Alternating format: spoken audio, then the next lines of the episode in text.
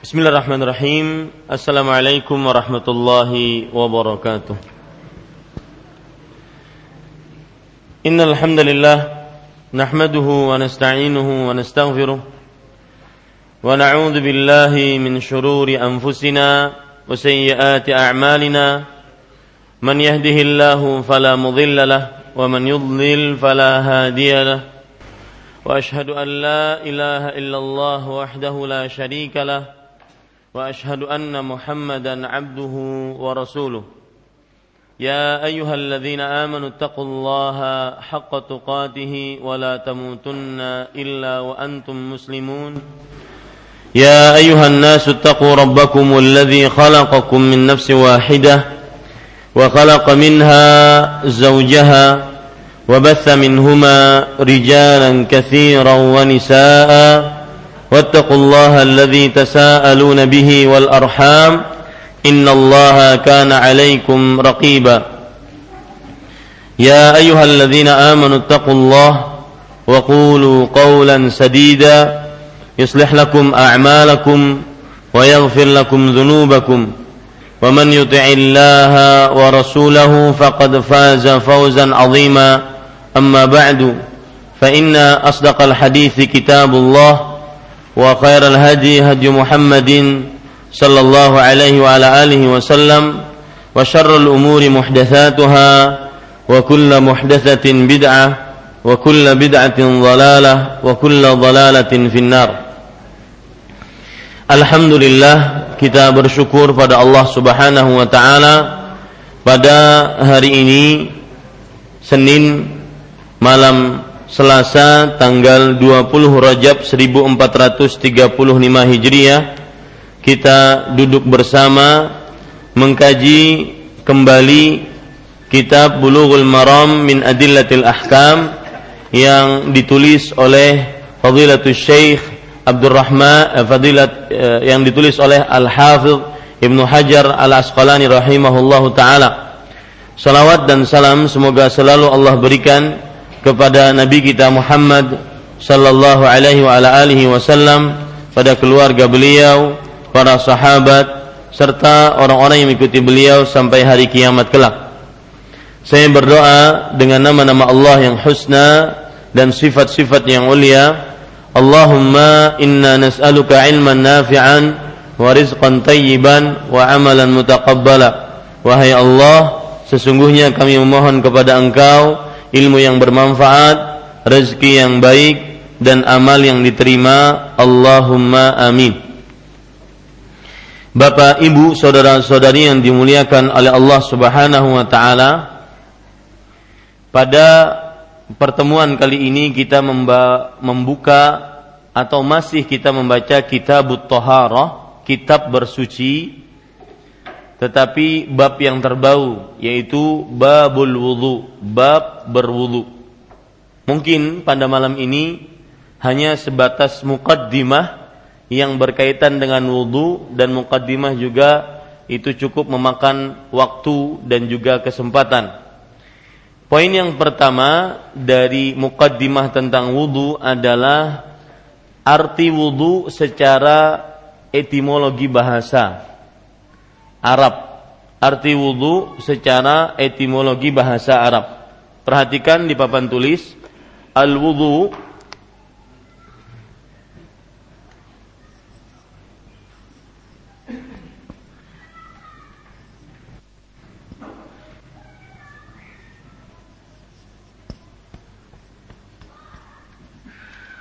al-wudhu ya yang mana wawnya ini berharokat dhammah dengan al-wadhu'u yang mana wawnya ini berharokat berharokat apa? fathah. Kalau al-wudhu wawnya berharokat fathah maka itu adalah artinya air yang digunakan untuk berwudu jadi itu adalah air yang digunakan untuk berwudu. Sedangkan al-wudu ya kalau dia wawnya berharokat yang ini dhammah ya, yang ini fathah, maka itu adalah tempatnya. tempat berwudu atau tempat air yang digunakan untuk berwudu. Tempat air yang digunakan untuk berwudu. Ya, hampir-hampir sama dengan tulisan at-tuhur. At-tuhuru dengan at-tahuru. Ya. Lihat di awal berharokat dhammah huruf to-nya. Kemudian yang kedua berharokat fathah huruf to-nya. Maka at-tuhur artinya adalah airnya atau sesuatu yang digunakan untuk bersucinya. Sedangkan at-tahur ya itu adalah tempatnya. Tempatnya yang digunakan untuk bersuci. Nah, yang kita bicarakan sekarang adalah al-wudu'u, airnya. Yang kita bicarakan sekarang adalah apa? Airnya. Di dalam bahasa Arab apabila pakai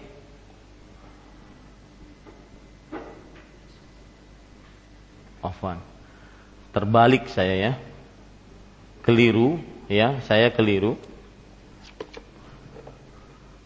Al-wudu kalau dia pakai kalau pakai dhammah maka dia maksudnya adalah pekerjaannya. Afwan ini, salah. Pekerjaan wudhunya itu. Jadi tata cara berwudhunya. Sedangkan kalau dia pakai fathah maka dia adalah air yang digunakan untuk berwudhunya tersebut. Jadi materi yang digunakan untuk berwudunya tersebut. Al-wudu. Sama dengan ini. At-tuhur itu adalah perbuatannya. Pekerjaannya. Bersuci.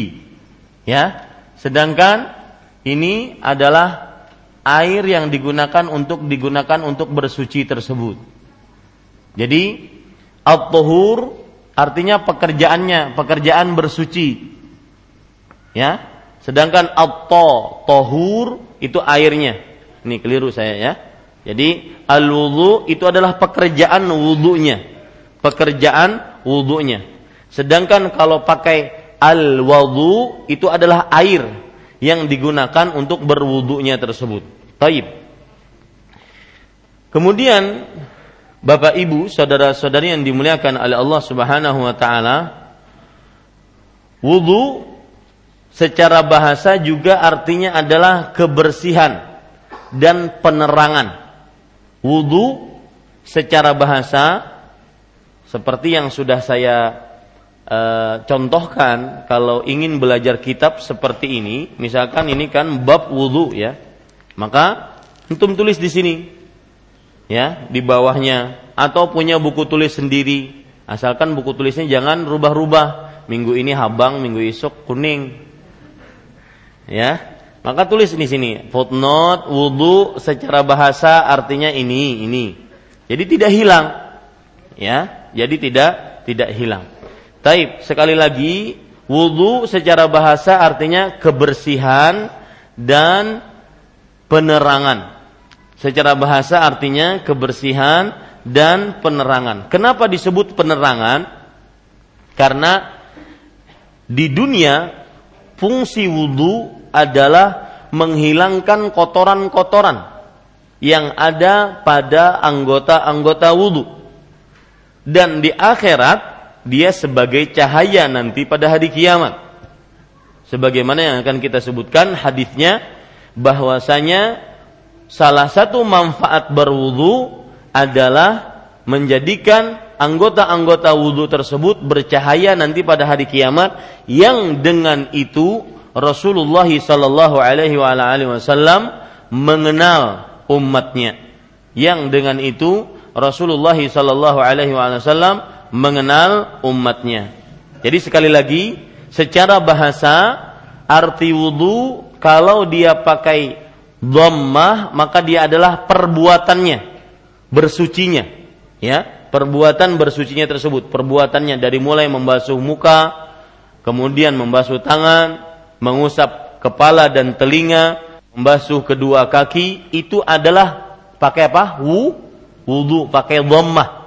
wudu ya sedangkan kalau pakai wudu ya maka dia adalah apa airnya yang digunakan untuk bersuci tersebut wudu begitu juga sama at-tuhur ya bersuci.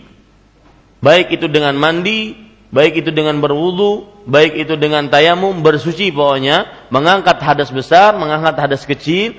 Syatrul iman. Rasul sallallahu alaihi wasallam bersabda al-tuhuru syatrul iman. Lihat di sini at-tuhur pakai toknya pakai dhammah artinya bersuci itu adalah setengah dari keimanan setengah dari keimanan sedangkan at-tahur yang toknya pakai fathah, maka itu adalah air yang digunakan untuk bersuci tersebut. Taib, kalau sudah kita pahami itu maka kita katakan juga tadi bahwa uh, wudhu secara bahasa artinya adalah kebersihan dan penerangan. Kenapa disebut kebersihan dan penerangan? Karena di dunia dia membersihkan anggota-anggota wudhu dari mulai wajah. Kalau seandainya kita ingin lengkap, kedua telapak tangan, kemudian mulut, kemudian hidung karena di sana ada proses istinsyak dengan istinsar dan madmadah yaitu berkumur-kumur memasukkan air ke hidung, mengeluarkan air dari hidung, kemudian juga membasuh muka, membersihkan tangan sampai siku, mengusap kepala dan telinga dan membasuh kedua e, kaki sampai mata kaki. Ini semua disebut akhirnya secara bahasa wudhu membersihkan atau kebersihan. Kebersihan pada anggota-anggota wudhu lainnya. Kemudian Bapak Ibu saudara-saudari, dia sebagai penerangan. Kenapa? Karena nanti di akhirat anggota-anggota wudhu tersebut digunakan untuk apa? Untuk cahaya, ya, ber, ber, berfaedah sebagai cahaya jadi tangan itu bercahaya, wajah bercahaya yang dengannya Nabi Muhammad sallallahu alaihi wasallam mengenal umatnya bahwasanya ini adalah umat Rasulullah sallallahu alaihi wasallam. Sedangkan arti wudhu secara istilah syar'i, secara terminologi syar'i adalah wudhu adalah beribadah kepada Allah Subhanahu wa taala dengan membasuh. Beribadah kepada Allah Subhanahu wa taala dengan membasuh anggota-anggota wudu dengan tata cara yang khusus dengan tata cara yang khusus dan syarat-syarat yang khusus pula. Wudu secara terminologi syar'i adalah beribadah kepada Allah Subhanahu wa taala dengan membasuh anggota-anggota wudu dengan tata cara yang khusus dan syarat-syarat yang khusus pula. Taib. Itulah arti berwudu. Apa maksudnya? Jadi wudu itu beribadah kepada Allah dengan membasuh anggota-anggota yang khusus. Karena tidak semua anggota badan kita kita basuh ketika wudhu hanya yang khusus-khusus saja. Dengan syarat-syarat yang khusus. Nanti ada syarat-syarat wudhu di antaranya tertib ya di antaranya berurutan mualat dan tertib dalam bahasa Arabnya. Itu kita akan bicarakan nanti insya Allah taala ketika kita membahas hadis-hadis tentang wudhu Taib, kalau sudah kita pahami itu, maka Bapak Ibu saudara-saudari yang dimuliakan oleh Allah Subhanahu wa taala apa saja poin selanjutnya, apa saja yang mewajibkan seseorang berwudu? Apa saja yang mewajibkan seseorang berwudu? Maka jawabannya yang pertama adalah solat. Yang mewajibkan seseorang berwudu yang pertama adalah solat.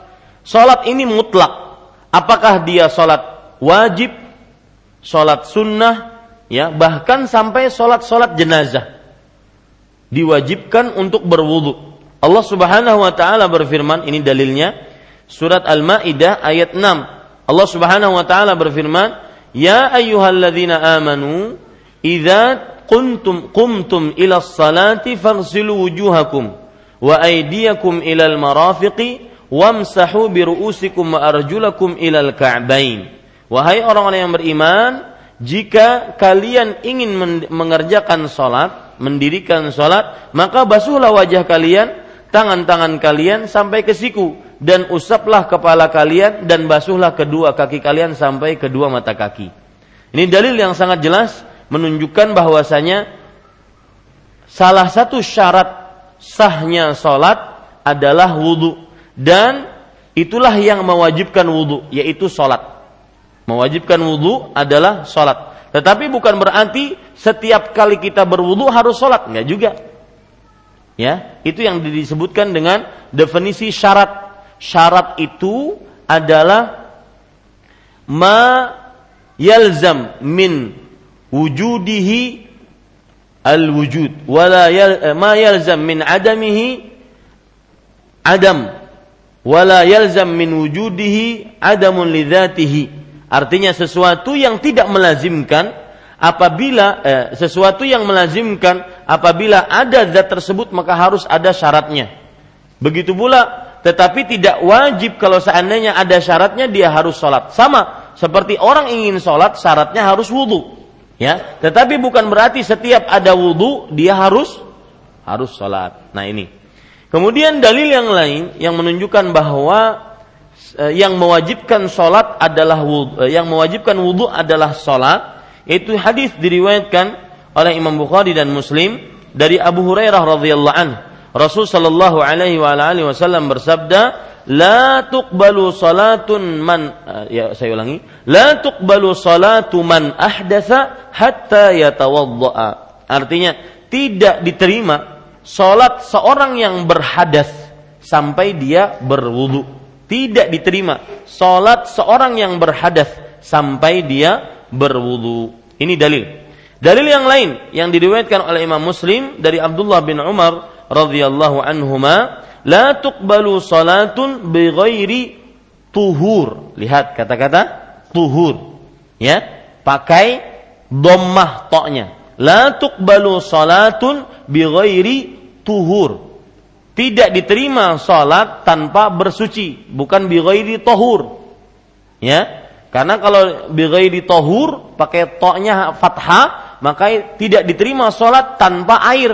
Ini tidak mungkin ya tidak diterima sholat tanpa ber bersuci berwudu ini bapak ibu saudara saudari yang dimuliakan oleh Allah subhanahu wa taala dan e, kenapa saya mukaddimahi ini? Karena ini penting ya. Bahwasanya hal-hal yang mewajibkan sholat itu ada tiga.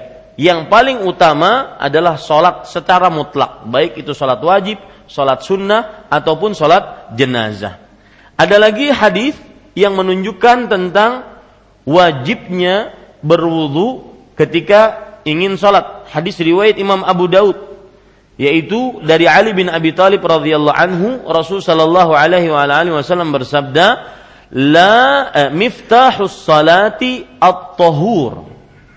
Kunci salat adalah bersuci yaitu berwudu. Wa tahrimuhat takbir dan pengharaman mengerjakan mengerjakan gerakan-gerakan selain sholat dengan takbiratul ihram. Mulai sholat itu. Wa tahliluhat taslim dan uh, seseorang keluar dari sholat dengan mengucapkan salam. Dengan mengucapkan salam. Ini hal yang pertama. Yang mewajibkan wudhu hal yang kedua yang mewajibkan wudhu adalah tawaf. Ini menurut pendapat jumhur atau sebagian ulama bahwasanya yang mewajibkan wudhu adalah tawaf. Ya, berdasarkan hadis yang diriwayatkan oleh Imam An-Nasai dan juga Imam At-Tirmidzi disahihkan oleh Imam Albani rahimahullahu taala Rasul sallallahu alaihi wasallam bersabda, "At-tawafu bil baiti salatun." Artinya, tawaf mengelilingi Ka'bah itu bagaikan sholat. Nah, karena dia bagaikan sholat, maka berarti dia mengambil hukum sholat. Kalau sholat kita tidak diterima dan tidak sah sholat kita, kecuali dengan berwudu, begitu juga ketika ketika tawaf. Ya, begitu juga ketika tawaf. Maka tidak sah menurut pendapat ini berdasarkan hadis ini bahwa tidak sah tawaf seseorang tanpa berwudu. Hadis yang lain yang menunjukkan bahwa diwajibkan wudu ketika ingin tawaf, yaitu hadis riwayat Bukhari bahwa Nabi Muhammad sallallahu alaihi wasallam berkata kepada Aisyah radhiyallahu anha ketika itu Aisyah dalam keadaan haid ketika mengerjakan ibadah haji. Kemudian beliau memberikan wejangan, if'ali ma yaf'alul hajj ghaira alla tatufi bil bait hatta tathuri. Artinya, wahai Aisyah, kerjakan seluruh apa yang dikerjakan oleh orang yang menunaikan ibadah haji, meskipun kamu haid. Dari mulai bermalam hari tarwiyah di Mina, berwukuf di Arafah tanggal 9, bermalam malam 10 di Muzdalifah, kemudian pergi ke Mina hari ke-10-nya, hari 10 Zulhijjahnya, kemudian setelah itu baru tidak boleh mengerjakan tawaf. Ini menunjukkan bahwasanya kata Rasul sallallahu alaihi wasallam kecuali tawaf sampai kamu suci baru boleh untuk mengerjakan tawaf. Menunjukkan sebagian ulama berpendapat, kata-kata saya sebagian itu berarti terjadi perbedaan pendapat di antara para ulama bahwa orang yang tidak suci dia dilarang untuk tawaf. Orang yang tidak suci dilarang untuk tawaf.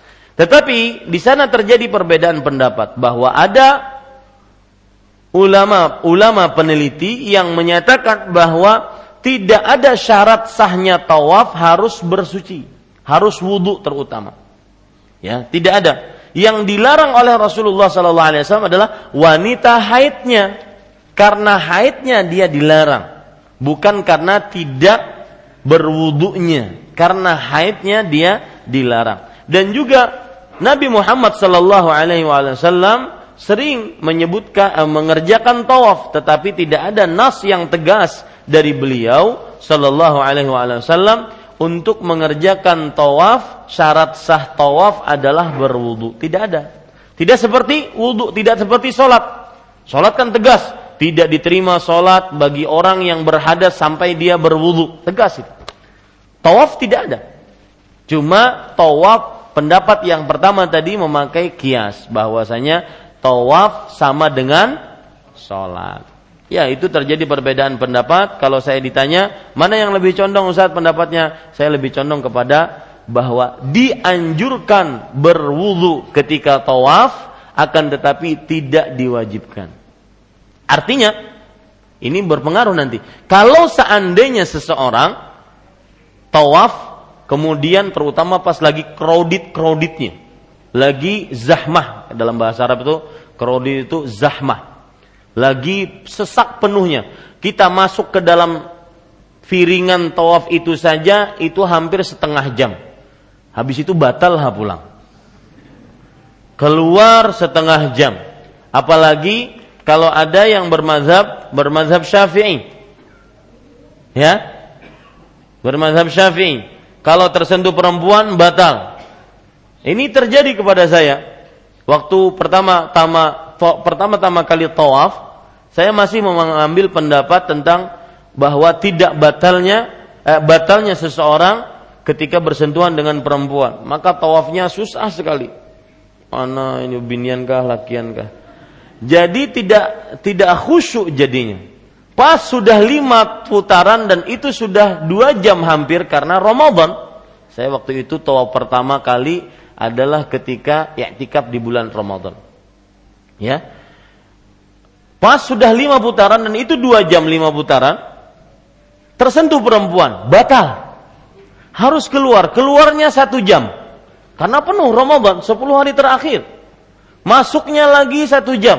Akhirnya sebelum tawaf saya sudah mau pingsan. Duduk kemudian bercerita dengan kawan-kawan yang e, mencari ilmunya dulu. Ini bagaimana sebenarnya? Masa Islam sesulit ini? Maka Bapak Ibu saudara-saudari, jadi makanya pendapat yang lebih kuat berdasarkan dalil bukan berdasarkan pengalaman saya tadi bahwa menyentuh perempuan ya pendapat yang lebih kuat nanti kita akan bahas ketika masalah pembatal-pembatal wudhu adalah tidak membatalkan wudhu. Pendapat yang lebih kuat. Nah, e, kalau seandainya kita berpendapat dengan pendapat yang kedua tadi bahwa wudhu hanya dianjurkan ketika tawaf. Artinya kalau seseorang pas dia bertawaf kemudian tawafnya mungkin sudah lima putaran atau enam putaran mau selesai ternyata dia batal maka dia lihat maslahatnya kalau seandainya dia keluar ya maka akan ter terlalu sulit maka dia mengambil pendapat yang kedua ini yang itu lebih memudahkan dia dan memang tidak ada nas dari Rasul Shallallahu Alaihi Wasallam tegas bahwasanya tidak sah tawaf seseorang tanpa wudhu. Tidak ada nas seperti itu. Tidak seperti sholat. Tidak sah sholat seseorang tanpa bersuci, tanpa berwudhu. Ya, cuma mereka pendapat yang paling kuat mengambil kias, artinya disamakan antara tawaf dengan apa? Dengan sholat. Itu pendapat mereka yang paling kuat. Makanya Imam Ibn Utsaimin rahimahullah, ulama Islam abad ke-15 Hijriah, dari Arab Saudi beliau berpendapat seperti yang saya katakan tadi. Bahwa dianjurkan saja sebelum mengerjakan tawaf berwudu. Tetapi tidak diwajibkan. Artinya bukan syarat sahnya tawaf. Wallahu alam. Kemudian hal yang ketiga yang menjadikan uh, seseorang wajib mengerjakan wudu yaitu memegang mushaf memegang mushaf mushaf adalah Al-Quran yang ditulis pada lembaran-lembaran. Nah ini namanya mushaf. Ya, ini ini adalah hal yang ketiga yang mewajibkan wudhu memegang mushaf. Hal ini berdasarkan hadis dari Amr ibn, ha, ibn Hazm dan juga Hakim ibn Hizam dan juga Abdullah bin Umar radhiyallahu anhuma diriwayatkan oleh Imam Malik la yamassul Qur'ana illa tahirun. Artinya tidak ada yang memegang Al-Quran kecuali orang yang suci. Ya, tidak ada yang memegang Al-Quran kecuali orang yang suci. Adapun dalil yang sering dipakai tentang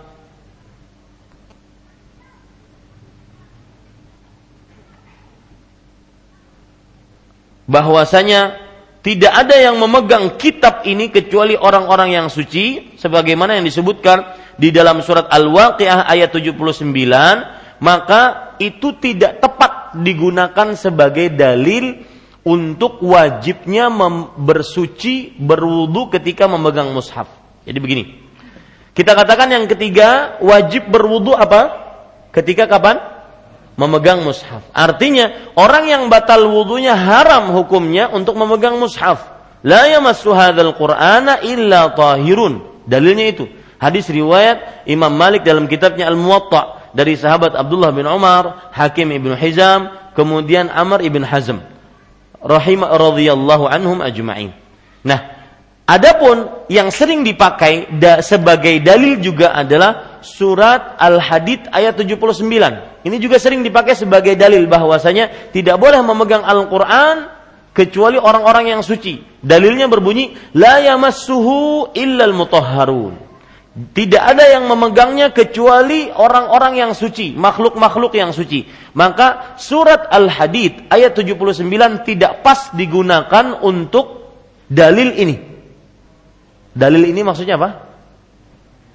Dalil memegang mushaf. Karena yang dimaksudkan la yamassuhu di sini tidak ada yang memegangnya. Kitabnya tersebut itu adalah Al-Lauhul Mahfuz ya al-lauhul mahfud dan illal mutahharun kecuali makhluk-makhluk suci itu adalah para malaikat para malaikat. Jadi bisa Bapak tulis biar tidak bingung.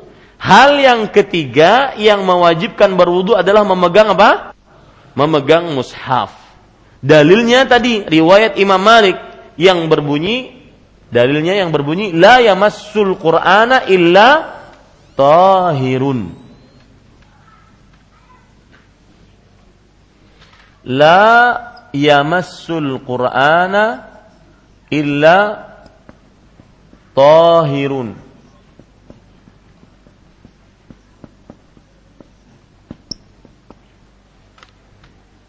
Nah, ini dalil. Ini dalil yang benar yang digunakan untuk bahwa wajib bersuci ketika memegang mushaf. Ini dalil yang benar. Adapun surat Al-Hadid ayat berapa tadi? Al-Hadid ayat 79 yang berbunyi la yamassuhu. Eh afan surat al-waqiah. La yamassuhu. Jazakallahu khair. La illal mutahharun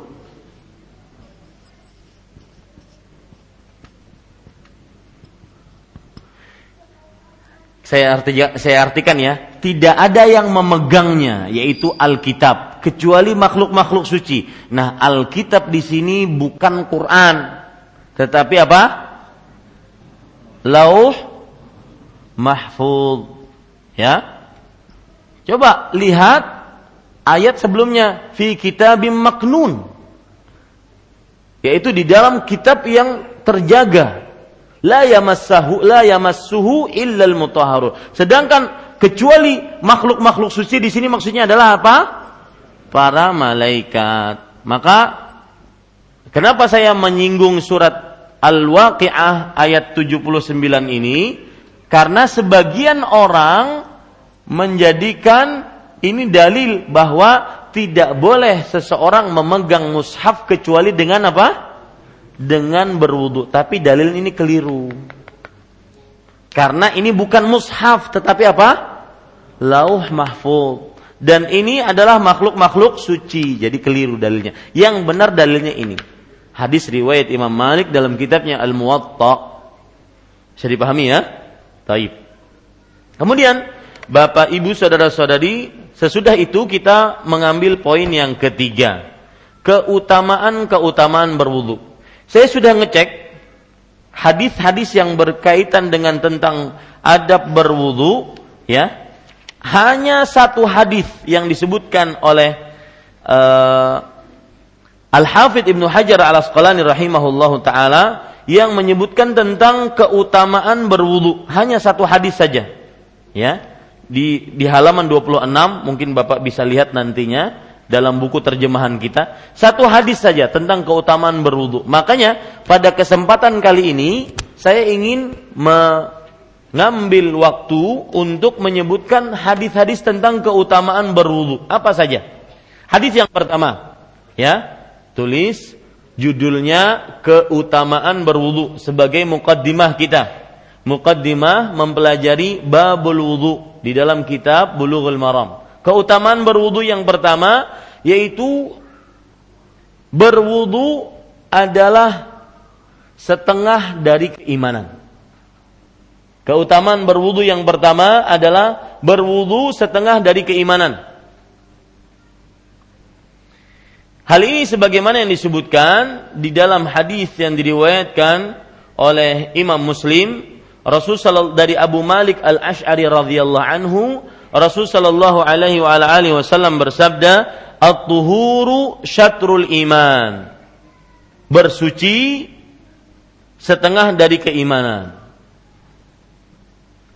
Di dalam lafaz yang lain, Rasul sallallahu alaihi wasallam bersabda, "Al-wudhu'u syatrul iman." Berwudu setengah dari keimanan. Ya, berwudu setengah dari keimanan. Saya tulis karena di sini nanti ada penjelasan. Apa keutamaan pertama dari berwudu? Berwudu adalah setengah dari keimanan. Dan ini lafat hadis yang sahih. Adapun lafat hadis yang berbunyi ataupun lafat yang dikira hadis berbunyi an-nadhafatu minal iman, kebersihan sebagian dari keimanan ini hadis palsu Ya, tidak benar hadisnya. Yang benar at-tuhuru syatrul iman. Lihat tulisannya at-tuhuru syatrul iman.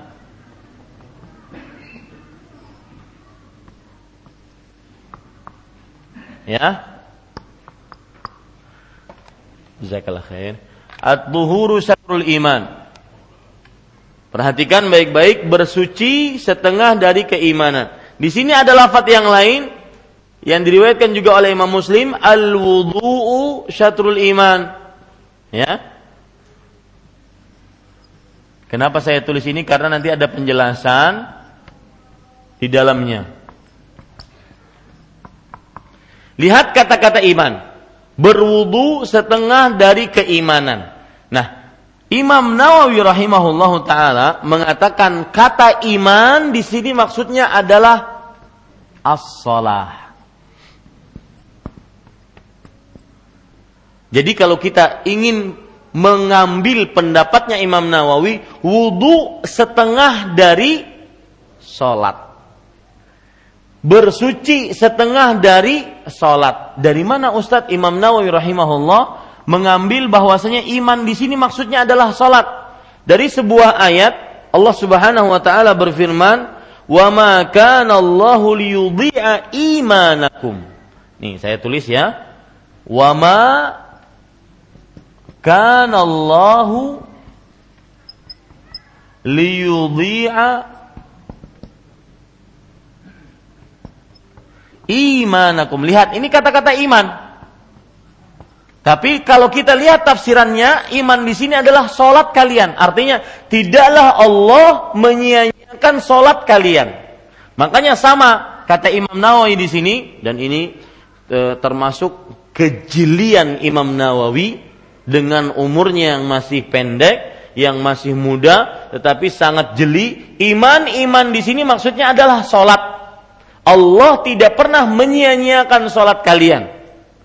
Makanya di sini kata Imam Nawawi arti dari wudhu setengah iman, wudhu artinya setengah dari sholat.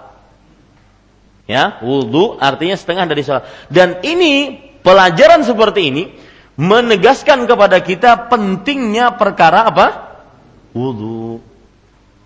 Pentingnya perkara wudhu. Yang jelas salah satu keutamaan berwudhu adalah berwudhu setengah dari keimanan. Mau dimaknai iman mau dimaknai so salat. Ya, mau dimaknai iman ataupun mau dimaknai salat. Taib, para ikhwah sekalian dirahmati oleh Allah Subhanahu wa taala. Itu keutamaan pertama. Keutamaan yang kedua, wudu akan menjadi cahaya pada hari kiamat. Ya, silahkan azan dulu. Akhi ikhwan.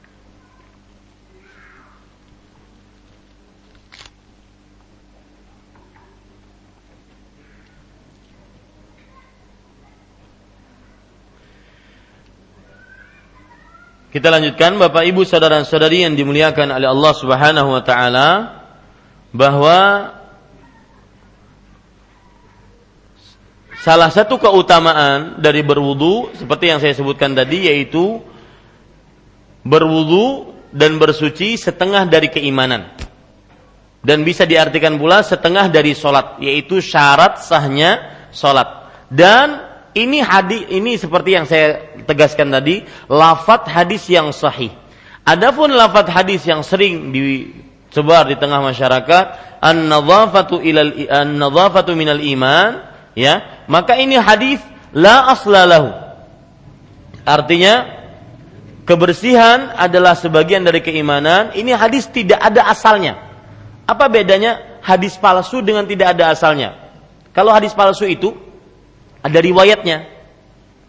Ada anfulan, anfulan, anfulan sampai kepada Rasulullah. Tapi dia palsu. Karena di dalam perawinya itu ada tukang dusta. Kalau ini nggak ada asalnya, artinya dicari di kitab-kitab mana nggak ada. Mana yang lebih parah? Ya, nggak ada asalnya. Mungkin asalnya dari antah berantah. Ya, nah, pasti ada asalnya. ya, pokoknya nggak ada asalnya. Artinya di kitab mana? Kitab 6 Sahih Bukhari, Sahih Muslim, Sunan Abi Dawud, Sunan Tirmidzi, Nasai, Ibnu Majah, Muwatta Malik, kemudian Musnad Imam Ahmad, kemudian Mustadrak Hakim, kemudian Musnad Al-Bazzar, Musnad uh, Abi Ya'la, kemudian kitab-kitab masanid, kemudian kitab-kitab musannaf, tidak ada hadisnya. Artinya tidak ada riwayatnya. Cuma terkenal di masyarakat dengan lisan mereka. Ya. Kemudian ada hadis lain lagi yaitu hadisnya berbunyi seperti ini. Tanazzafu bikulli mastata'tum. Artinya, bersihkanlah diri kalian sesuai dengan kemampuan kalian. Fa inna Allah bunyal Islam 'ala nadhafah. Sesungguhnya Allah membangun Islam di atas kebersihan. Wa in walan yadkhulal jannata illa kullu nadhifin. Dan tidak akan masuk ke dalam surga kecuali orang yang bersih. Ini hadis palsu. Ya, ini hadis apa? Palsu.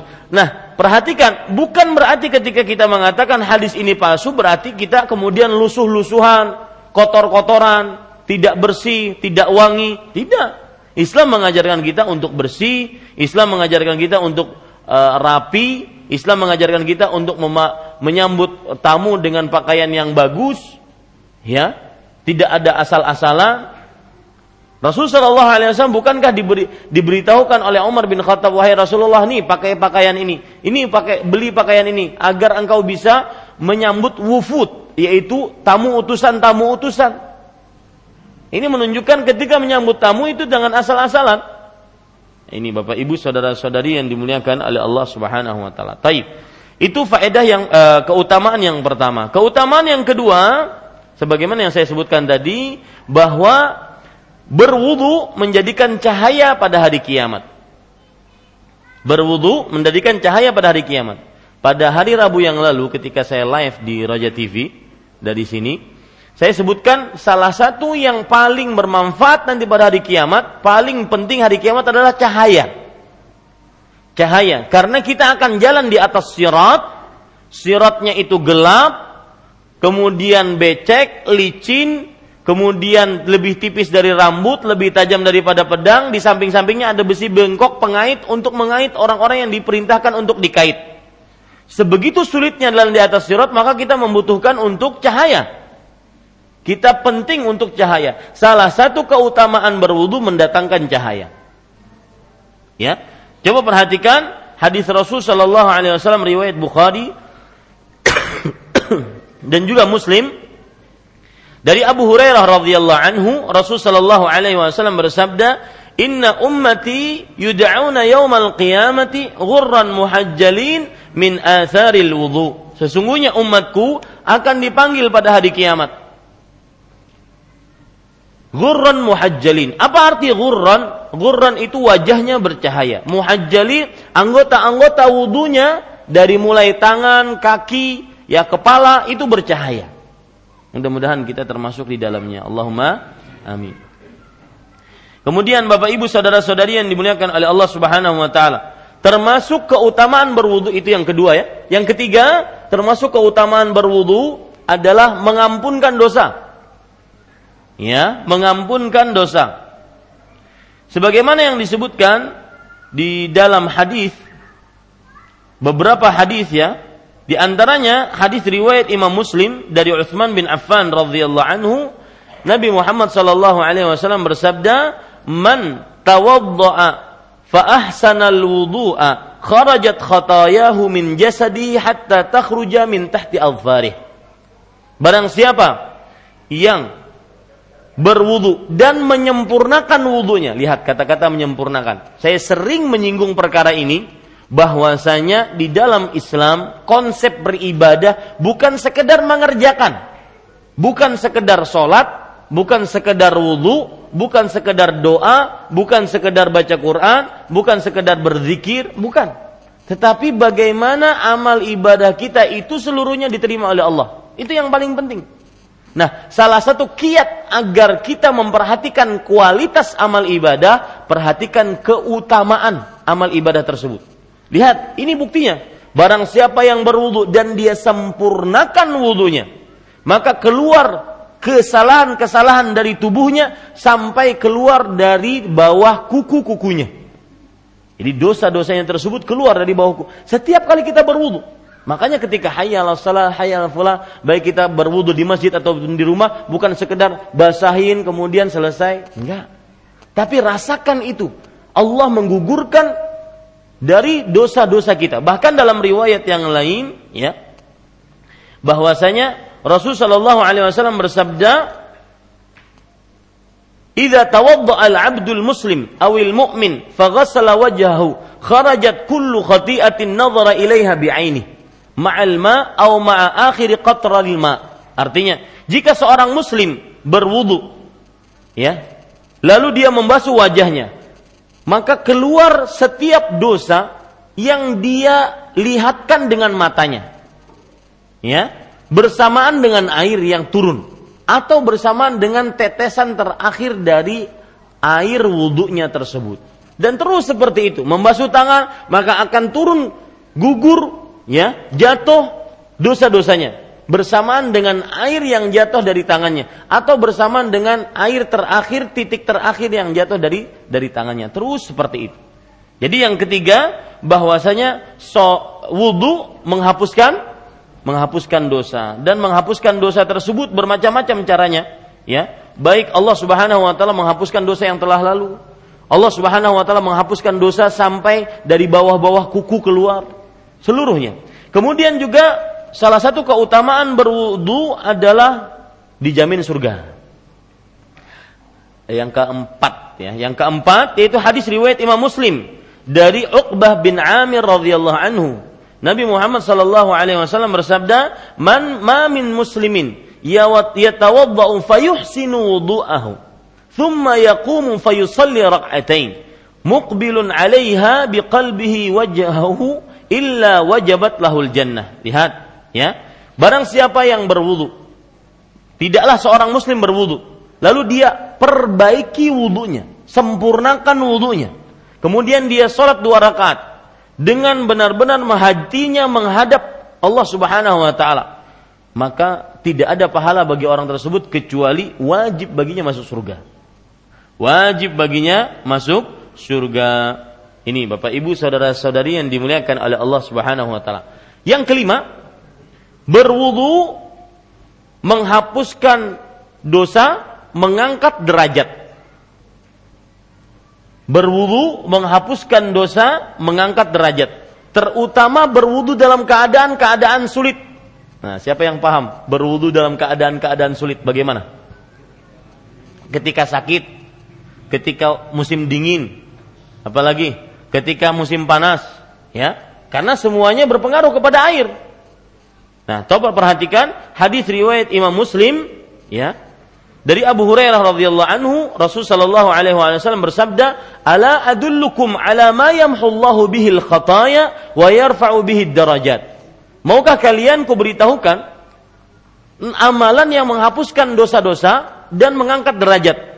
Para sahabat bertanya, "Bala ya Rasulullah." Tentu wahai Rasulullah, apa amalan tersebut? Kata Rasul sallallahu alaihi wasallam, "Isbaghul wudu'i 'alal makarih." Menyempurnakan wudu meskipun dalam keadaan sulit. Dalam keadaan uh, terhimpit ya sulit pokoknya. Tapi jangan jangan berpikiran juga berarti kalau begitu wudhunya dipersulit aja Ustaz. Panaskan banyunya ya kemudian kita berwudhu dengannya. Nah, ini tidak benar ya. Ada orang memahami seperti itu karena ada hadis berbunyi inna ilzamal jaza ma'ilzamil bala sesungguhnya besarnya pahala sebesar ujian sebesar uh, cobaan. Maka orang ini mempersulit dirinya. Ya. Misalkan seperti tadi, musim dingin, ada heater pemanas air, dia tidak mau pakai heater. Biar banyak pahalanya aja. Ini salah. Atau misalkan ada uh, dia berpendapat bahwa sebesar pahala sebesar ujian. Sesungguhnya besarnya pahala sebesar ujian. Rumah dia dekat, dia ingin agar jauh. Terus dia ke sana dulu. Ya, agar pahalanya besar. Nah, ini salah. Karena nanti ketinggalan takbiratul ihram imam. Ya, ini tidak benar seperti ini. Jadi, yang maksud sulit tersebut ketika kita menghadapinya, bukan ketika dicari. Ya, ini Bapak Ibu, saudara-saudari, yang terakhir keutamaan keutamaan berwudu yang terakhir yaitu hadis Bilal. Siapa yang kenal hadis Bilal?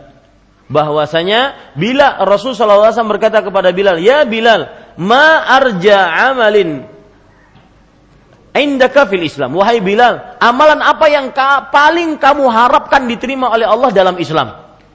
Fa inni sami'tu daffana 'alaika amami fil jannah. Sesungguhnya aku mendengar suara sandalmu di hadapanku di dalam surga. Di hadapan Rasulullah. Jadi suara sandalnya Bilal di hadapan Rasulullah SAW ketika Nabi Muhammad SAW masuk ke dalam surga. Maka Bilal mengatakan, tidaklah aku batal kecuali kemudian aku berwudu. Nah ini amalan. Mulai saat sekarang ya jarang-jarangkan kita batal wudu. Tidaklah aku batal kecuali aku berwudu dan tidaklah ketika aku berwudu kemudian aku melihat aku senantiasa dianjurkan untuk sholat dua rakaat setelah wudu yang disebut dengan sholat sunnah wudu. Nah ini keutamaan ya dari e, berwudu. Jadi kita ingin runut yang pertama apa tadi? Berwudu setengah dari keimanan. Yang kedua menjadi cahaya pada hari kiamat. Yang ketiga, menghapus dosa dan menghapus dosa bermacam-macam caranya ya. Saya tidak sebutkan hadisnya. Banyak sekali caranya ya Allah Subhanahu wa taala menghapuskan dosa dengan wudhu. Yang keempat ya, dijamin masuk ke dalam surga. Yang kelima Hah? Nah, mengangkat derajat. Yang keenam yaitu dahulu seseorang masuk ke dalam surga. Ini hampir sama dengan yang kelima tadi atau yang keempat tadi ya juga memasukkan ke dalam surga. Alhamdulillah mukaddimah tentang bab wudu selesai. Mudah-mudahan e, kita bisa mengambil manfaatnya. Apa yang baik itu hanya dari Allah Subhanahu wa taala. Apa yang buruk itu dari saya pribadi. Saya cukupkan. Wassalamualaikum warahmatullahi wabarakatuh.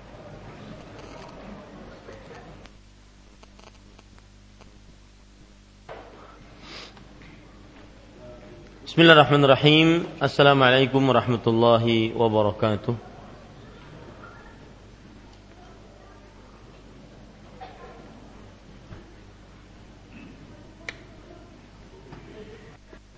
الحمد لله رب العالمين وصلى الله وسلم وبارك على عبده ورسوله نبينا محمد وعلى آله وصحبه أجمعين أما بعد Di sesi yang kedua ini kita ingin membuka sesi pertanyaan ataupun kalau ada masukan-masukan tentang apa yang sudah disampaikan tadi maka dipersilahkan kepada Bapak Ibu saudara-saudari sekalian yang ingin menyampaikan pertanyaan ataupun masukan-masukan tersebut. Nah, tafadhol.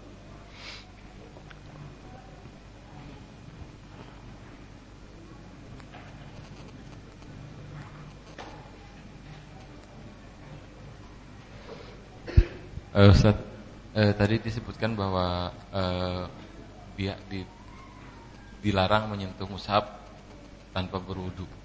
Yang ingin anda tanyakan, uh, apakah Al-Quran terjemah termasuk mushaf? Terus bagaimana menyentuh uh, Quran dengan uh, pembatas, misalnya sarung tangan atau penghalang? Itu bagaimana hukumnya Ustaz? Mohon penjelasan. Ya.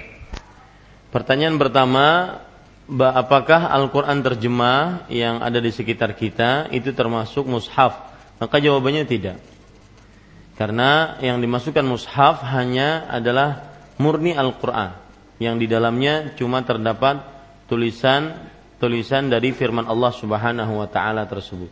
Adapun yang dicampur dengan terjemahan maka dia tidak mengapa kita memegangnya tanpa berwudu. Akan tetapi lebih baik dengan berwudu karena di dalamnya juga terdapat Al-Qur'an. Adapun memegang mushaf dengan pembatas seperti dengan memakai kain atau e, memakai sesuatu yang menghalangi tangan dengan mushaf tersebut maka tidak mengapa. Ya, maka tidak mengapa. Wallahu a'lam. Nah. Uh, bila kita berwudu Ustaz uh, wudu belum selesai uh, batal. Apakah kita mulai dari awal lagi seperti apa? Ya, jelas itu. Ya, wudhunya belum selesai kemudian kita keluar angin. Maka belum belum sempurna wudhunya jelas. Harus diulang dari pertama. Menghirup ya. air. Ya, diulang dari pertama karena tidak boleh kita melanjutkan. Ya. Karena dalam masih dalam keadaan hadas. Kalau dilanjutkan berarti kita masih dalam keadaan berhadas Sedangkan di tengah-tengah wudhu tadi kita berhadas. Jadi tidak sah wudhunya kalau dilanjutkan. Ya, jadi kalau seandainya kita berwudhu, kemudian di tengah-tengah berwudhu keluar angin, kentut misalkan, maka itu dinyatakan dia belum suci, dia ulang lagi dari pertama. Nah, Allah a'lam. Nah, pada saat kita wudhu sampai mencuci tangan air mati. Lalu kita ketemu air, apakah kita ulangi dari awal atau kita teruskan setelah tangan? Itu yeah. yang pertama. Yang kedua, menghapus dosa dosa yang mana yang dihapus. Kasih. Iya. Pertanyaan yang bagus. Yang pertama yaitu tentang kalau seandainya kita di tengah berwudu kemudian air mati, maka lalu kita mendapati di tempat yang lain air lagi. Maka di sini berlaku e, sebenarnya ini adalah perkara yang akan kita bahas nanti pada hadis-hadis yaitu salah satu syarat sahnya wudu adalah harus dengan mualat Mualat itu artinya kalau di dalam diterjemahkan dalam bahasa Indonesia berurutan. Ya, berurutan. Maksudnya berurutan tersebut janganlah kita membasuh tangan kecuali wajah yang kita basuh masih basah dengan air. Jangan sampai kita membasuh tangan, wajah yang kita basuh sudah kering.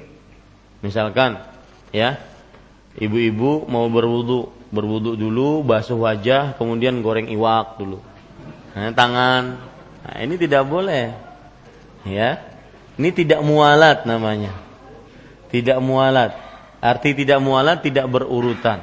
Arti berurutan adalah e, bahwa jangan sampai kita membasuh anggota sebelumnya e, anggota wudhu dan anggota sebelumnya sudah kering maka solusi yang di eh, di atas pertanyaan tadi adalah kalau seandainya sudah kering maka harus diulang dari pertama karena tidak ada mualat padanya. Dari mana dalil tentang mualat ini yaitu berurutan ini? Karena Nabi Muhammad Shallallahu alaihi wasallam tidak pernah beliau tidak berurutan dalam berwudunya. Senantiasa selalu berurutan dalam berwudunya. Dalam artian beliau tidak membasuh tangan kecuali wajah tersebut masih basah dengan air wudhu ya seperti itu. Nah kemudian pada ikhwan yang dirahmati oleh Allah Subhanahu wa taala yang kedua yaitu wudhu menghapuskan dosa. Dosa yang mana? Maka jawabannya Imam Nawawi rahimahullah taala pernah menjelaskan akan hal ini bahwa dosa yang dihapuskan dari amalan-amalan itu adalah dosa kecil. Kenapa demikian? Karena dosa besar membutuhkan taubat kepada Allah Subhanahu wa taala. Ya. Jadi misalkan puasa hari Arafah. Siyamu yaumi Arafah ahtasibu 'ala Allah an yukaffira sanata allati qablahu. Dalam hadis riwayat Muslim. Berpuasa pada hari Arafah menghapuskan dosa satu tahun yang telah lalu. Nah, ini dosa-dosa adalah dosa kecil. Kenapa? Karena dosa besar membutuhkan taubat kepada Allah Subhanahu wa taala. Ya, seperti itu. Nah, ada yang lain? Ustaz, ini uh, tadi dikatakan beberapa keutamaan berwudu. Nah, ini bagaimana kalau seorang wanita dia haid, kemudian dia punya anak yang harus dididik secara diajari cara wudu. Apakah dia termasuk mendapatkan keutamaan wudu itu juga Ustaz? Sedangkan haid. Uh, kalau seandainya dia haid kemudian dia berwudu tidak dapat karena tidak ada faedah dari berwudu adalah dia mengangkat hadas. Mengangkat hadas kecil, ya Adapun yang dipertanyakan seorang ibu mengajarkan kepada anaknya tata cara berwudu, maka kalau dia dalam keadaan haid dia hanya dapat pahala mengajarkan anak. Adapun pahala yang disebutkan dalam berwudu tersebut tidak dapat karena itu hanya dalam rangka mengangkat hadas kecil. Allahu a'lam. Eh, begini Ustadz, bolehkah kita mandi sekalian ber, eh, dengan niat berwudu meskipun bukan dalam keadaan mandi junub. Dan kalau misalkan diperbolehkan, apakah kaifiatnya seperti salah satu riwayat dari hadis Jabir? Syukran Ustaz. Iya. Perhatikan baik-baik ini perkara niat. Dalam bahasa fikih sering disebut dengan masalah at-tasyriku finniyah. Saya sudah membahas ini. At-tasyriku finniyah. Artinya mensyarikatkan di dalam masalah niat. Dengan dua niat kita mengerjakan satu ibadah, satu pekerjaan Tiga niat bahkan kita mengerjakan satu pekerjaan sudah mencukupi. Satu pekerjaan dengan tiga niat, satu pekerjaan dengan dua niat. Sama seperti yang disebutkan oleh Ami tadi. Bolehkah kita ya berwudu eh bermandi dan itu juga mengangkat hadas besar dan hadas kecil secara bersama? Maka jawabannya Ami tergantung niat.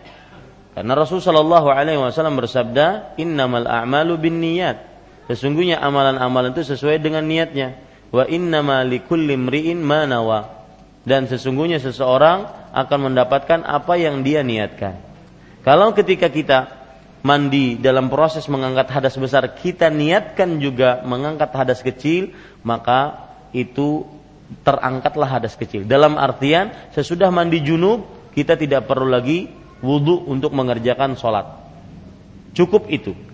Ya asalkan ada niatnya. Kalau tidak ada niat maka hanya hadas besar yang terangkat. Tidak bisa kemudian kita cara berpikirnya hadas besar aja terangkat apalagi hadas kecil. Tidak. Ya kenapa? Karena tadi la tuqbalu salatu man ahdatha hatta yatawadda. Tidak diterima salat yang berhadas sampai dia berwudu. Jadi tergantung niatnya. Dia niatkan atau tidak. Kalau dia niatkan dua-duanya ya dalam hati tentunya niatnya mengangkat hadas besar dan hadas kecil maka dia setelah mandi junub tersebut tidak perlu lagi berwudu langsung dia sholat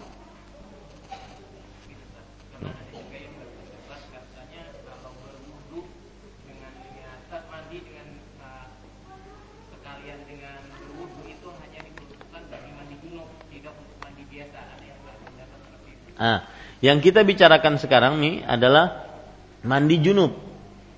Ya, adapun mandi biasa, nah ini faedah niat. Jadi catat baik-baik. Faedah niat itu ada berbagai macam. Satu, faedah niat itu at-tamyiz bainal ibadat. Yang pertama, faedah niat adalah membedakan antara ibadah dengan ibadah lainnya. Yang satu niat ibadahnya adalah ibadah sunnah, yang satu niat ibadahnya adalah ibadah wajib. Ini, ya. Jadi kalau seandainya ada orang sholat Allahu Akbar sampai dia salam, sholat apa kamu? Oh saya berniatnya sholat wajib, saya berniatnya sholat sunnah. Nah, jadi ini faedah yang pertama dari niat, ya. Faedah niat yang pertama yaitu membedakan antara ibadah dengan ibadah. Apakah ini sunnah? Apakah ini wajib? Yang kedua, faedah niat adalah membedakan mana yang kebiasaan, mana yang ibadah. Mana yang kebiasaan, mana yang ibadah. Minum ini adalah biasa. Tetapi kalau saya niatkan agar mudah memberikan kajian, maka itu disebut dengan ibadah. Tidur adalah sesuatu yang biasa dilakukan oleh manusia. Tetapi kalau diniatkan untuk bisa bangun pagi, sholat subuh, maka itu tidurnya niat ibadah. Sama mandi, ya gebyur gebyur gebyur, orang mandi tanpa niat, maka hanya sebatas biasaan. Tapi kalau diniatkan mengangkat hadas besar, maka terangkatlah hadas besar. Jadi kalau seandainya dikatakan tadi bahwa uh, apabila ada mandi yang diawali dengan wudhu, maka itu adalah mandi junub, maka itu adab-adab dalam mandi junub. Tapi semuanya tergantung niat. Ya, apakah ketika dia berniat tersebut meskipun tidak berwudhu duluan, ya langsung me, mengguyur seluruh tubuhnya saja, maka tergantung niatnya. Apakah dia mengangkat hadas besar atau hadas kecil. Memang adabnya adab mandi junub yang akan kita baca juga hadisnya nanti adalah seseorang sebelum bermandi dia berwudu. Ya itu adabnya. Tapi kalau seandainya dia tanpa wudu langsung mandi begitu saja dia niatkan mengangkat hadas besar sah. Ya terangkat hadas besarnya hilang junubnya. Nah seperti itu. Ya bisa dipahami ya nah ini fungsi niat yang ke dua tadi, yaitu menjadikan kebiasaan e, membedakan mana yang biasa, mana yang yang ibadah. Contoh ya, misalkan saya datang ke belakang ke kamar mandi, kemudian saya basahi wajah saya, saya basahi kedua tangan saya, saya usap kepala saya, saya basuh kedua kaki saya. Tapi tidak ada niat untuk berwudu. Terangkatkah hadis kecilnya? Tidak. Tergantung niat. Ya. Kemudian yang ketiga, faedah niat adalah menentukan tujuan dari amal ibadah. Apakah tujuan amal ibadah karena Allah atau bukan karena Allah Subhanahu wa taala? Jadi itu fungsi niat yang ketiga, yaitu menentukan tujuan dari amal ibadah. Apakah ibadah tersebut dikerjakan karena Allah atau bukan karena Allah Subhanahu wa taala. Nah. Ada yang lain? Ustaz. Nah, mana? Uh, mengingat faedah wudhu tadi begitu besar menghapus dosa-dosa mengangkat derajat seseorang bolehkah kita berwudu di setiap waktu kita mau sholat gitu loh meskipun uh, wudhu kita belum batal katakanlah dari maghrib ke isya terus saja. Ya bagus pertanyaannya. Maka jawabannya tidak mengapa ya. Tidak mengapa berwudu di setiap sholat ya. Tidak mengapa asalkan tidak memberatkan ya tidak mengapa seseorang berwudu yang disebut dengan tajdidul wudu ya memperbaharui wudunya lagi tidak mengapa karena bagaimanapun wudhu adalah sebuah ibadah meskipun kita belum batal. Sebagaimana yang kita sebutkan tadi bahwasanya syarat sahnya sholat adalah wudhu. Tetapi bukan berarti kalau setiap kali kita sudah wudhu kita harus sholat. Artinya bukan berarti pula kalau kita batal saja baru berwudhu. Tidak. Boleh seorang memperbaharui wudhunya. Boleh. Ya, boleh seseorang memperbaharui wudhunya. Demi untuk melaksanakan hadis Bilal misalkan. Tidak mau Demikian. Nah. Uh, seandainya kita tadi anu, membuang hadas besar kecil tadi kan, yeah. tidak ada ember, gayung, eh cabur di banyu, bangun boleh itulah langsung. Istilah, yeah. langsung niat tiga-tiganya. Kalau seandainya seseorang mandi di sungai, kemudian dia niatan ingin mengangkat hadas besar, apakah terangkat hadas besarnya atau tidak? Maka jawabannya asalkan dia niatkan dan asalkan seluruh anggota tubuhnya kena air, maka insya Allah terangkat hadas besarnya. Cuma jangan sekali culup, habis itu keluar. Ya, harus dikenakan uh, seluruh seluruh anggota tubuhnya. Mungkin ada bagian-bagian yang tidak tidak terkena air. Ya, yang penting niat. Ini faedah niat. Jadi subhanallah ya. Hadis yang diriwayatkan oleh Imam Bukhari dan Muslim dari Umar bin Khattab radhiyallahu anhu yang berbunyi yang bapak-bapak hafal dan ibu-ibu juga hafal. Innamal a'malu binniyat. Sesungguhnya amalan-amalan itu sesuai dengan niatnya. Wa innamal likulli imri'in ma Dan sesungguhnya setiap orang sesuai dengan apa yang dia niatkan. Ini hadis luar biasa penting. Ya. Hadis sangat penting sekali. Karena setiap orang sesuai dengan apa yang dia niatkan. Dalam perkara talak, misalkan, ya, kata suami, kalau kamu keluar rumah juga maka saya talak kamu. Padahal sang suami hanya ingin menakut-nakuti, bukan ingin niatnya untuk mentalak. Ternyata sang istri keluar rumah juga. Nah, kira-kira jatuh nggak tak niat talaknya? Tergantung niat suami. Apakah niatnya itu untuk menakut-nakuti atau untuk uh, memang menjatuhkan talak? Jadi tergantung niat suami pada saat itu. Jadi niat itu penting sekali, ya. Penting sekali perkara perkara niat. Wallahu alam. Nah. Nah. Uh, Ustaz. Ya. Uh, tadi kan perbuatan tergantung niat.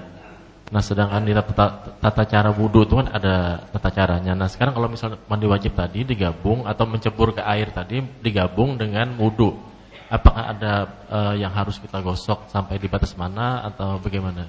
Ya sama seperti yang saya katakan tadi. Sama prosesnya Pak kalau seandainya saya meniatkan dengan mandi besar ini mengangkat hadas besar dan hadas kecil. Mengangkat hadas besar dan hadas kecil.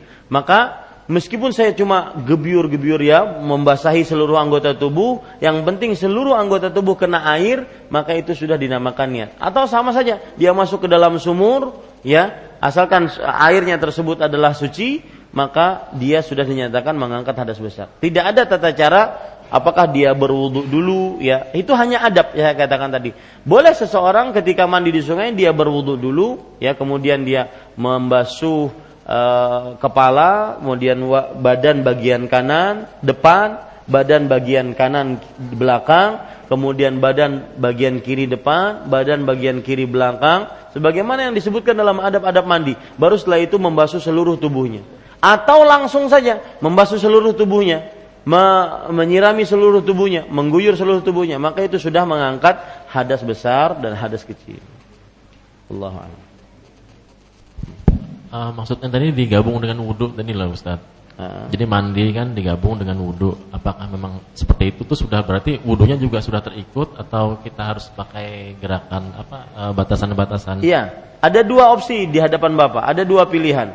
Apakah bapak ingin mengamalkan wudhu langsung uh, wudhu dulu baru mandi? Ya, misalkan kita mandi di sungai, kita berwudhu sebagaimana kita berwudhu. Lalu setelah itu kita guyur tubuh kita. Maka itu sudah mengangkat tergantung niatnya, mengangkat hadas kecil dan hadas besar, dua-duanya. Atau sekalian mandi saja hanya menceburkan diri ke sungai kemudian setelah itu dia rasa sudah seluruh anggota tubuhnya basah dengan air dia niatkan pada saat itu untuk mengangkat hadas besar hadas kecil maka itu sudah terangkat. Ya. Jadi ada dua pilihan silahkan memilih dua pilihan tersebut. Allah nah. Ustaz saya pernah membaca buku tata cara berudu rasul di situ dikatakan Rasul pernah berwudu dengan cara membasuh anggota tubuhnya tiga kali tiga kali. Membasuh dua, apa? Membasuh anggota wudhunya dengan cara tiga kali tiga kali, dua kali dua kali dan sekali. Ini bagaimana Ustaz? Uh, membasuh anggota wudhunya. Iya, iya betul. Uh, nanti kita akan bahas di dalam hadis ini ada tata caranya, ya tata cara berwudhu yaitu ada yang tiga kali tiga kali, ada yang dua kali dua kali, ada yang satu kali satu kali. Semua riwayatnya bisa dipakai. Dalam artian paling batasan maksimal mengulang basuhan anggota wudhu itu tiga kali. Kalau sampai empat kali maka dilarang dalam agama Islam. Ya, empat empat kali dilarang lah. Yang paling batasan maksimal tiga kali tiga kali. Artinya wajah tiga kali, kemudian tangan tiga kali, kaki tiga kali, ya seperti itu yang ada tiga kali tiga kalinya maka kita e, samakan seluruh bas, basuhannya. Kalaupun kita membasuh dua kali maka dari awal kita samakan dua kali. Kalau kita membasuh tang, e, satu kali maka dari awal satu kali. Boleh itu? Sah wudhunya. Karena dua tiga tiga riwayat tersebut ada contohnya dari Rasul Shallallahu Alaihi Wasallam. Se sehubungan dengan apa berhemat terhadap air misalnya di masjid itu cara yang mana yang kita terapkan Ustaz? Kenapa? Sehubungan dengan berhemat terhadap air yang misalnya kita lakukan wudhu di masjid, cara yang mana yang kita lakukan Apakah tiga tiga, dua dua atau satu satu? Maka jawabannya yang penting tidak tidak lebih dari tiga tiga. Ya, menghemat air bukan berarti kita harus satu satu. Nah itu dia yang harus dipahami. Ya, bukan karena kita ingin menghemat air akhirnya satu satu enggak. Rasulullah SAW mempraktekkan itu menunjukkan bahwasanya boleh tiga-tiga, dua-dua, satu-satu. Ya, dan beliau melarang kita untuk lebih-lebihan. Kata Nabi Muhammad SAW, saya kunu aqwamun min ummati ya'tadduna fil wudu. Akan ada orang-orang dari umatku yang melebih-lebihkan dalam berwudu. Artinya lebih dari empat, lebih dari tiga. Ya, ah, lebih dari tiga. Bukan berarti satu itu yang paling utama karena untuk menghemat air, bukan. Ya, demikian. Allah nah. Uh, berkenaan tentang mengamalkan hadis bila uh, ketika selesai wudhu kita mengerjakan sholat sunnah, apakah sholat sunnahnya ini uh, dibatasi dengan waktu-waktu tertentu, misalnya tidak boleh dalam waktu terlarang atau bagaimana? Ya. Yang pertama, kemudian yang kedua, ketika kita ingin mengamalkan hadis Bilal ini, apakah kemudian mengharuskan kita uh, rutin dengan setiap kali wudhu harus sholat? Atau ini bisa sekali-sekali waktu misalnya ada kesempatan baru kita amalkan. Kalau tidak ada kesempatan mungkin atau gimana tidak kita Diamalkan. amalkan apakah boleh? Terima kasih. Ya. Bagus pertanyaannya maka uh, perhatikan baik-baik. Semua sholat yang dikerjakan karena ada sebab maka tidak mengenal waktu sholat zatul asbab Salat yang mempunyai sebab tidak mengenal waktu. Seperti saya beri contoh, salat e, sebelumnya saya ingin e, katakan bahwa di dalam Islam ada lima waktu yang sangat dilarang untuk mengerjakan salat. Dari lima waktu ini tiga yang paling terlarang. Yang pertama setelah salat subuh dilarang untuk mengerjakan salat. Yang kedua ketika matahari terbit yang ketiga, ketika matahari tepat berada di atas kepala kita, artinya kita tidak mempunyai bayangan pada waktu itu. Yang keempat, ketika matahari terbenam. Yang kelima, ketika setelah sholat asar. Nah ini lima waktu yang sangat dilarang untuk mengerjakan sholat sholat sunnah. Dari lima waktu ini tiga yang paling dilarang. Ketika matahari terbit, ketika matahari tepat di atas kepala kita, dan ketika matahari terbenam.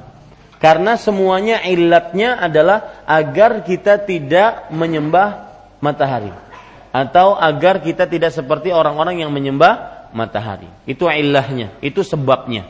Nah, kalau sudah kita pahami itu, di sana ada solat-solat yang tidak mengenal lima waktu ini. Artinya, meskipun datang lima waktu ini, maka tetap saja bisa dikerjakan.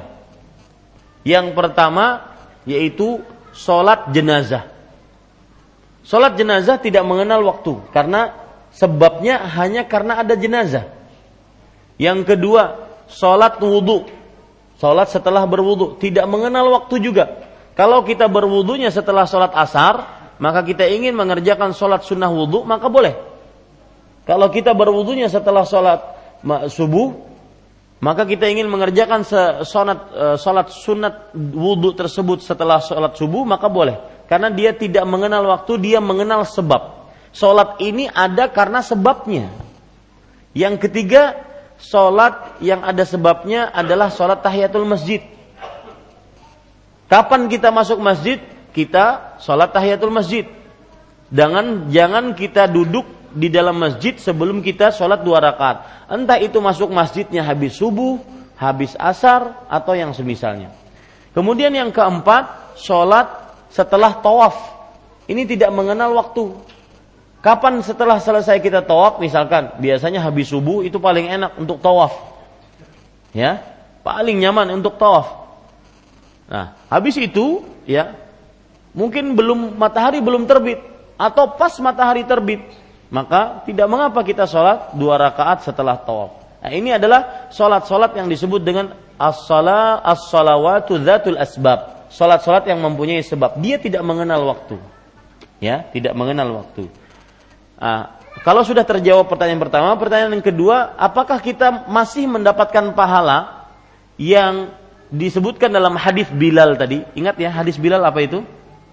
Hadis sholat setelah wudhu ya yang mana pahalanya apa berdahulu masuk ke dalam surga nah Bapak Ibu saudara-saudari, apakah akan kita capai hadis Bilal tersebut keutamaannya kalau seandainya kita mengerjakan sesekali saja, tidak kita rutinkan? Maka jawabannya iya, dapat.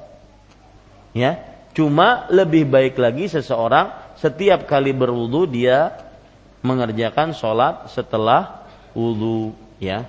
Karena rahmat Allah luas, jangan kita batasi, ya. Kalau seandainya seluruhnya tetap seperti itu maka tidak akan ada yang dapat pahalanya nanti. Demikian. Cukup kiranya. Ibu-ibu ada pertanyaan?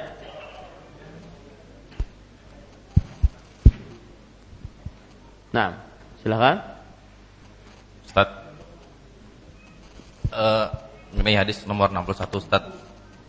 Uh, Rasulullah SAW pernah berwudu dengan satu mut air. Nah ini kan sedikit sekali Ustaz satu mut nih Ustaz. Ya. Nah ini gimana cara Ustaz uh, kami ingin mengamalkan Ustaz? Iya. Ini para ikhwas sekalian, uh, wudhunya Rasul Shallallahu Alaihi Wasallam. Ya coba kita ambil satu mut. Satu mut itu adalah dua telapak tangan orang normal dewasa. Ya, dua telapak tangan orang normal dewasa. Yang kita amalkan, coba ambil air seperti itu, kemudian kita kita berwudhu dengannya. Ya tidak mengapa, itu bisa kita kerjakan. Kita bisa berkumur-kumur, kita bisa bermadmadah, ya, kita bisa membasuh wajah. Apalagi kalau seandainya dalam keadaan keterbatasan air. Ya, bisa diamalkan. Ya? Enggak, bisa dikerjakan. Ya, saya pernah mengerjakan. Coba antum ambil air ya dengan dua mut eh, satu mut tadi, ya kemudian letakkan di dalam entah itu apa namanya uh, gayung misalkan kita berwudu dengannya bisa. Nah, bisa.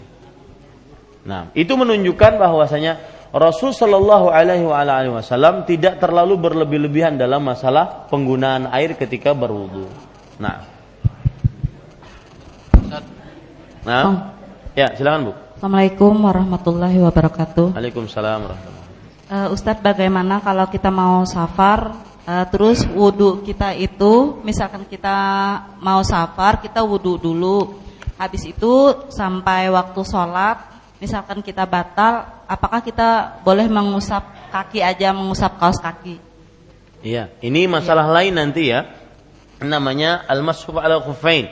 Nanti kita akan bahas mengusap di atas dua mata di atas eh, dua sepatu atau dua kaos kaki.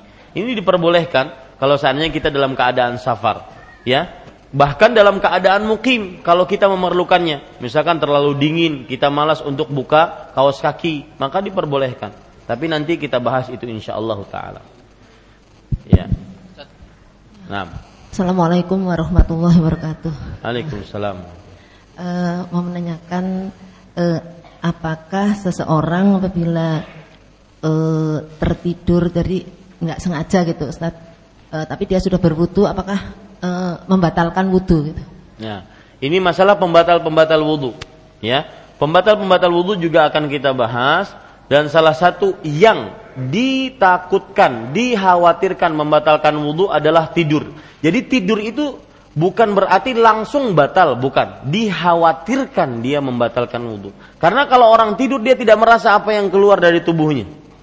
Maka itu dikhawatirkan. Jadi zatnya tidur itu bukan berarti dia pembatal wudhu, tetapi dia adalah peng, eh, eh, sesuatu yang mengkhawatirkan yang bisa membatalkan wudhu. Nah, eh, tidur yang bagaimana yang membatalkan wudhu? Maka jawabannya perhatikan. Tidur yang membatalkan wudhu ya bukan berarti kalau duduknya eh, bersila kemudian tidak batal wudhunya. Kalau duduknya kemudian mengangkat kedua lututnya batal wudhunya. Kalau bersandar batal wudhunya. Tidak, ukurannya bukan itu. Ya, ukurannya adalah apakah tidur kita hilang akalnya atau tidak. Jadi kalau pas dibicarai, Ustaz, Ustaz, Ustaz. Nah, kada sadar lagi si Ustadz ini, apalagi sampai mengaruh. Nah, itu berarti sudah hilang akalnya. Kalau sudah hilang akalnya berarti dia tidak merasa apa yang keluar dari pantatnya. Nah, itu baru membatalkan wudhu. Jadi ukurannya itu. Kenapa? Karena kadang-kadang eh bukan kadang-kadang di zaman Rasulullah SAW para sahabat Nabi menunggu sholat isyanya Rasulullah itu kan tengah malam, hampir tengah malam. Sedangkan mereka dari pagi sampai siang sampai sore itu mereka bekerja, menunggu sholat isya tengah malam kecapean sampai-sampai mereka ketidur sampai terdengar suara dengkuran mereka. Tetapi kemudian datang Rasulullah diikomahkan sholat mereka langsung sholat tanpa berwudu. Ini menunjukkan bahwasanya tidur mereka itu bukan tidur yang benar-benar kalau seandainya dibicarai masih, oh, nah itu masih ada. Tapi kalau tidurnya hilang akalnya sama sekali, maka itu baru yang. Jadi ukurannya bukan bukan apa namanya bersandar ataupun bukan bersila ataupun buka, ukurannya me, menundukkan kepala bukan. Ya, tetapi ukurannya hilang akalnya atau tidak. Wallahu a'lam. Ya Ustaz. Anu ini mandi man, Nah, mandi biasa Ustaz, tapi kita niatkan karena Allah gitu gitu, gitu aja. mandi biasa? Ya, kita niatkan mandi karena Allah gitu gitu, gitu aja, Pak. Iya. Kak, eh, lebih baik ketika kita mandi, ya, mandi itu kan eh, agar menjadi ibadah. Mungkin beliau bertanya, mandi biasa agar bernilai ibadah bagaimana? Maka jawabannya adalah mandi eh, biasa agar menilai ibadah dengan cara dengan niatan agar kita membersihkan tubuh sehingga kita bersih dari najis-najis itu bernilai ibadah nantinya. Tetapi untuk mandi junub yang mengangkat hadas besar, maka harus dengan niat di dalam hati. Niatnya bagaimana? Ya niatnya di dalam hati, bahwasanya mandi karena Allah untuk mengangkat hadas besar. Nah itu baru terangkat hadas besarnya. Nah, ya, gitu. Kita cukupkan dengan kafaratul majlis. Subhanakallah bihamdika, syahadu an la ilaha illa anta astaghfiruka wa atubu ilaik. Sebelum ditutup ada pengumuman dari eh, ketua rukun kematian Masjid Imam Syafi'i. Mudah-mudahan bisa diambil manfaatnya. Saya cukupkan dengan kafaratul majlis dari saya. Subhanakallah bihamdika. Asyhadu an la ilaha illa anta astaghfiruka wa atubu ilaik. Wassalamualaikum warahmatullahi wabarakatuh. Assalamualaikum warahmatullahi wabarakatuh. Uh, mohon maaf sedikit menunggu Bapak Ibu untuk bersabar. Ada yang beberapa yang kita sampaikan. Yang pertama Alhamdulillah kita sudah punya alkah di Pematang kilometer 5 yang perlu kami informasikan kepada Bapak dan Ibu lahan yang tersedia itu ada 440 kapling 440 kapling Alhamdulillah sampai hari ini tanggal 20 Rajab sudah terjual oleh Ehwa sebanyak 267 kapling jadi masih ada yang tersisa sekitar 100 73 kapling. Bagi bapak-bapak dan ibu-ibu yang belum memasukkan formulirnya dan juga memasukkan identitas diri ke kami dalam segera agar bisa mendaftarkannya. Dan ini sudah bulan yang kedua, berarti kalau hari ini memasukkan berarti dua kali cicilannya sesuai dengan komitmen yang kita sampaikan awal sebelumnya. Itu yang pertama. Yang kedua, insya Allah Ta'ala mobil dalam perjalanan katanya Bapak Haji Hamsan Hafizullah kurang lebih antara 10 sampai 15 hari.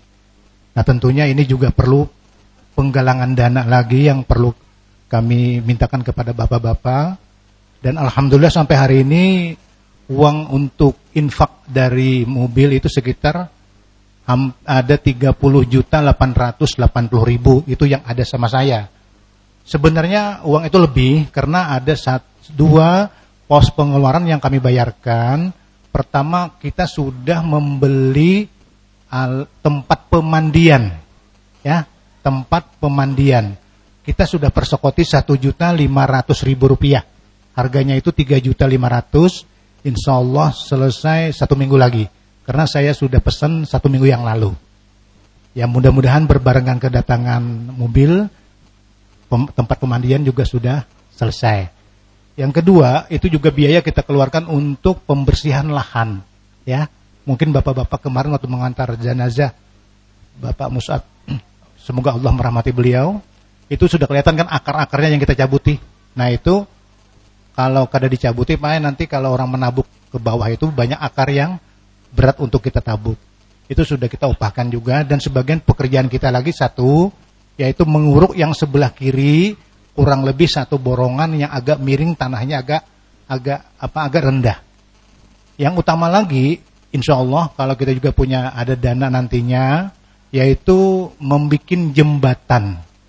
Jembatan yang kita bikin antara di tengah-tengah lebar tanah kita. Tanah kita itu pelebarnya 79 meter.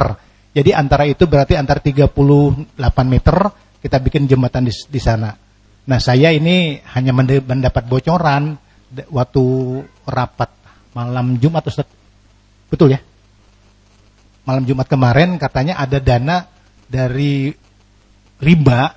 Saya ingat pendapat si Saimin diperbolehkan untuk kemaslahatan umat. Barangkali Ustadz nanti akan jelaskan, kalaupun bisa, uh, bisa saja di, dialokasikan ke sana. Diperkirakan saya sudah waktu itu dengan Dinda Haji Adan ngomong-ngomong berapa di biayanya, saya ada ngomong sama tukang di sana, kurang lebih sekitar 16 jutaan untuk bikin jembatan itu. Barangkali itu yang ulun sampaikan atas perhatian. Terima kasih. Assalamualaikum warahmatullahi wabarakatuh. Mungkin ada tambahan dari Ustaz? Ya, untuk mobil uh, mudah-mudahan secepatnya kita bisa melunasi dengan uh, Bapak Ayahanda Haji Hamsan tersebut dan saya yakin semua dari kita ingin hartanya menyertai dia ke dalam kubur dan tidak ada yang menyertainya kecuali yang disedekahkan di jalan Allah Subhanahu wa taala. Dan ini nanti akan saya bahas khusus dalam sebuah pengajian khusus untuk persiapan setelah kematian. Kemudian mungkin bisa dialokasikan bendahara ya 16 juta tersebut langsung saja be, disetujui, saya setujui untuk dialokasikan dana membuat jembatan untuk alkah kita karena itu sangat diperlukan karena kematian kita tidak tahu kapan datangnya ya, padahal kita sangat membutuhkan untuk itu. Nah, wallahu alam. Mudah-mudahan ini bermanfaat. Kita cukupkan ya. Wassalamualaikum warahmatullahi wabarakatuh.